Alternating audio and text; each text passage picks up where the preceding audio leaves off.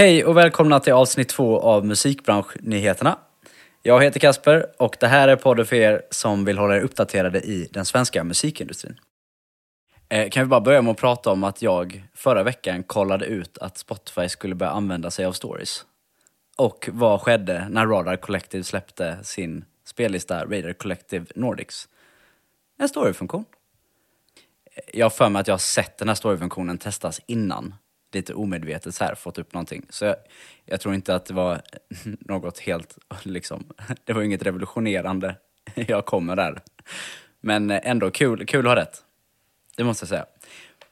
Och på tal om rätt, idag ska vi prata om Rättighetsalliansen som får tillgång till Content ID, alltså Youtubes verktyg för att skydda kreatörer mot eh, upphovsrättsintrång. Eh, det är Daniel Johansson som är skribent på MI och även en kursledare på DMG som har breakat den här nyheten via musikindustrin.se.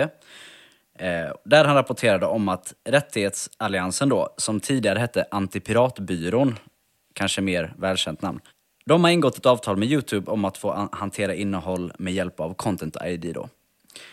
Och för er som inte vet vad Content ID är, så är det ett verktyg som Youtube tillhandahåller, som är utvecklat av Google, för att helt enkelt, kan man säga, märka upphovsrättsskyddat material, spara det i en bank och sen så kan det här verktyget då leta reda på ljudfiler, videofiler som är tillräckligt likt det här märket för att då poppa upp i verktyget och då kan man då se om det är så att någon har tagit ditt upphovsrättsskyddade innehåll och använt det i sina egna videos, eller i sitt content egentligen.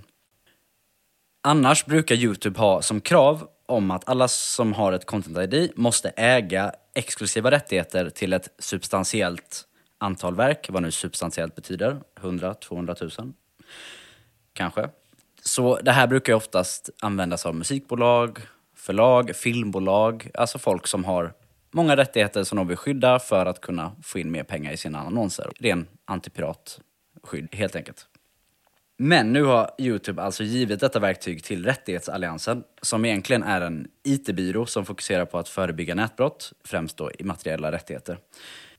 Antipiratbyrån, eller Rättighetsalliansen, är ju mest kända kanske för att eh, leda brottet mot Pirate Bay och Swefilmer och var faktiskt med och stängde ner de flesta streamingnätverken som fanns för typ 5-6 år sedan. Nu är de ju i princip borta. Och det är mycket tack vare de här då. Och det som har hänt är alltså att Rättighetsalliansen nu har möjligheten att flagga och ta ner innehåll som bryter mot upphovsrätten. Och då kan det handla om en film till exempel som använder musik utan tillstånd eller klipp från andra plattformar som TikTok och Instagram som laddas upp på Youtube. Så att nu kan man alltså höra av sig till Rättighetsalliansen. De kan ta ner innehåll som liksom har kopierats av dig som upphovsrättsägare.